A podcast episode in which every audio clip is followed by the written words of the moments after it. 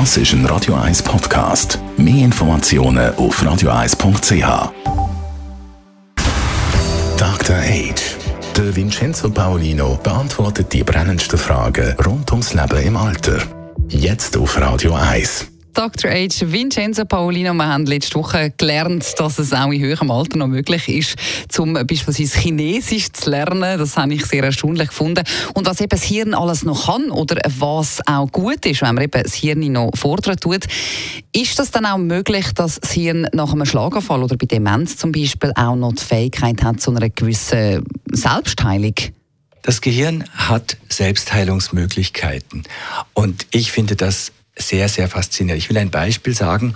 Äh, man hat äh, bei Menschen mit einer Halbseitenlähmung früher gesagt, ja, also wenn der jetzt nicht mehr schreiben kann, zum Beispiel auf der linken Seite ist da das Zentrum und dann ist die äh, spiegelverkehrte Körperseite gelähmt, also die rechte, und das Sprachvermögen, Sprachvermögen entfällt. Dann haben gesagt, ja, der muss jetzt halt dann humpeln und der muss mit dem Stift aufschreiben, was er will oder mit dem elektronischen Hilfsmittel.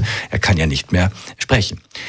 Ähm, dann hat man äh, Versuchsreihen gemacht mit eben diesen Patienten und hat gesehen, dass es auf der gegenüberliegenden Hirnseite, die äh, nicht betroffen ist, noch einen, auch einen Rest gibt vom Sprachzentrum, noch aus der Kindheit.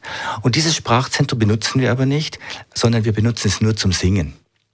Und jetzt kann man sich vorstellen, was man probiert hat. Man hat versucht, den Menschen über Musik, über das Singen wieder ähm, das Sprechen an, also lernen zu lassen. Und tatsächlich lassen sich ähm, durch diese Methode äh, diese Areale im, in der, auf der anderen Hirnhälfte so weit äh, motivieren und ähm, da wachsen wieder Synapsen miteinander zusammen, dass das Gehirn wieder das lernen kann und der Person kann wieder sprechen lernen. Genauso kann man das auch mit dem Gehen machen. Man gibt gewisse Möglichkeiten zum erfolgreich sein.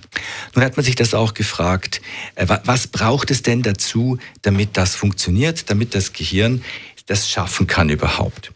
Und dazu gibt es verschiedene Überlegungen. Das erste ist, dass es wie ein, man nennt das Kohärenzgefühl, nämlich das Gefühl, dass äh, mein, mein Denken, mein Fühlen und Handeln im Einklang sind, dass ich Freunde habe, dass ich noch Lust aufs Leben habe und dass es auch eine Verbindung gibt zu etwas, das vielleicht auch über mir steht.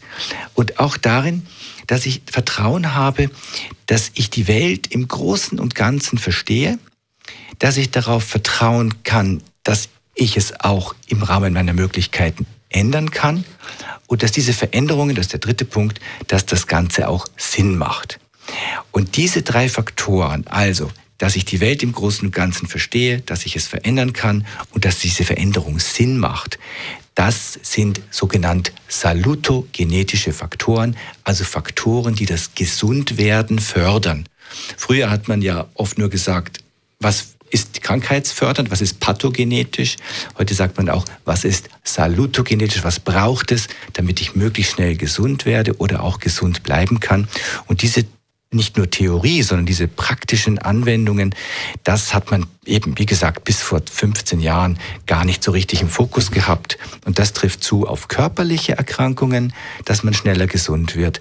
Und das trifft auch zu auf Erkrankungen des Hirns. Auch da gibt es Möglichkeiten, das zu verbessern. Das ist unglaublich spannend. Vielen herzlichen Dank für die Informationen. Vincenzo Paolino, Dr. H. Dr. H. Jeden Sonntag auf Radio 1. Unterstützt von Alma Casa. Wohngruppe mit Betreuung und Pflege rund um die Uhr. www.almacasa.ch